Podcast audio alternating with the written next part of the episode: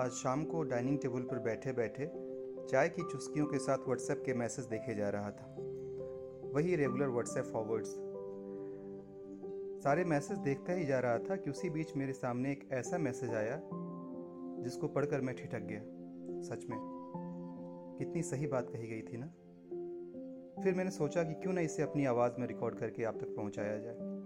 तो लीजिए, मैं पेश करता हूँ आपके सामने एक लघु कथा के रूप में। जिसको मैंने शीर्षक दिया है पंचिंग बैग बेटा घर में घुसते ही बोला, मम्मी, कुछ खाने को दो यार, बहुत भूख लगी है।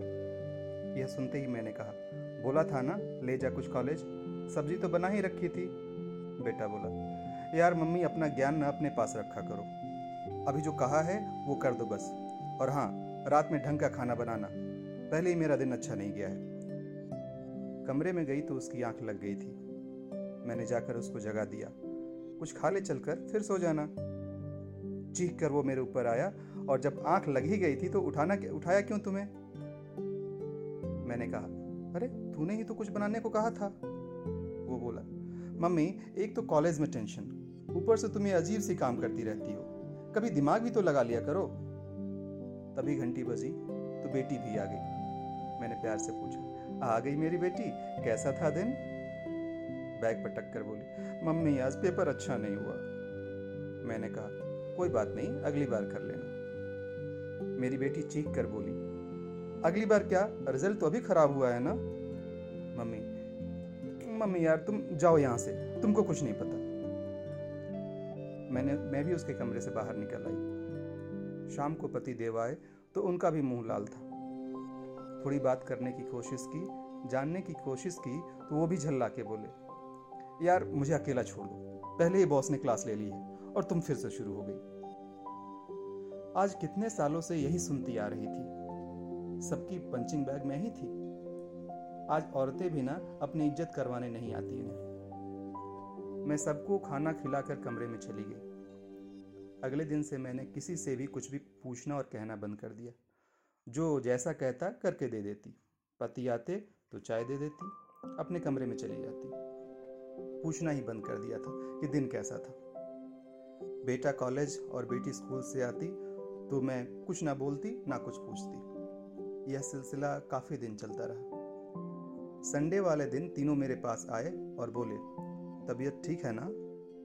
क्या हुआ है? इतने दिनों से चुप हो? बच्चे भी हैरान थे। थोड़ी देर चुप रहने के बाद मैं बोली, मैं तुम लोगों की पंचिंग बैग हूँ क्या?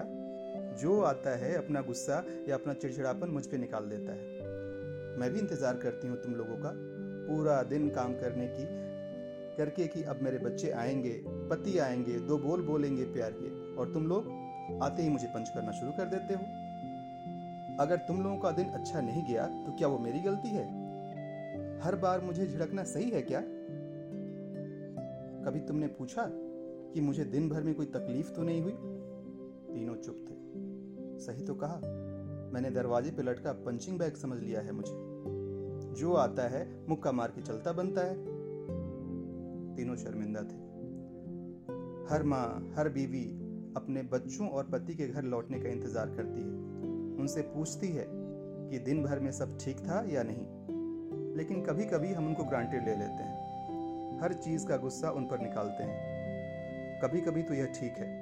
लेकिन अगर ये आपके घर वालों की आदत बन जाए तो आप आज से ही सबका पंचिंग बैग बनना बंद कर दें। तुम खुद को कम मत आंको, खुद पर गर्व करो, क्योंकि तुम हो तो थाली में गर्म रोटी है, ममता की ठंडक है, प्यार की उष्मा है। तुमसे घर में संध्या बाती है, घर घर है, घर लौटने की इच्छा है।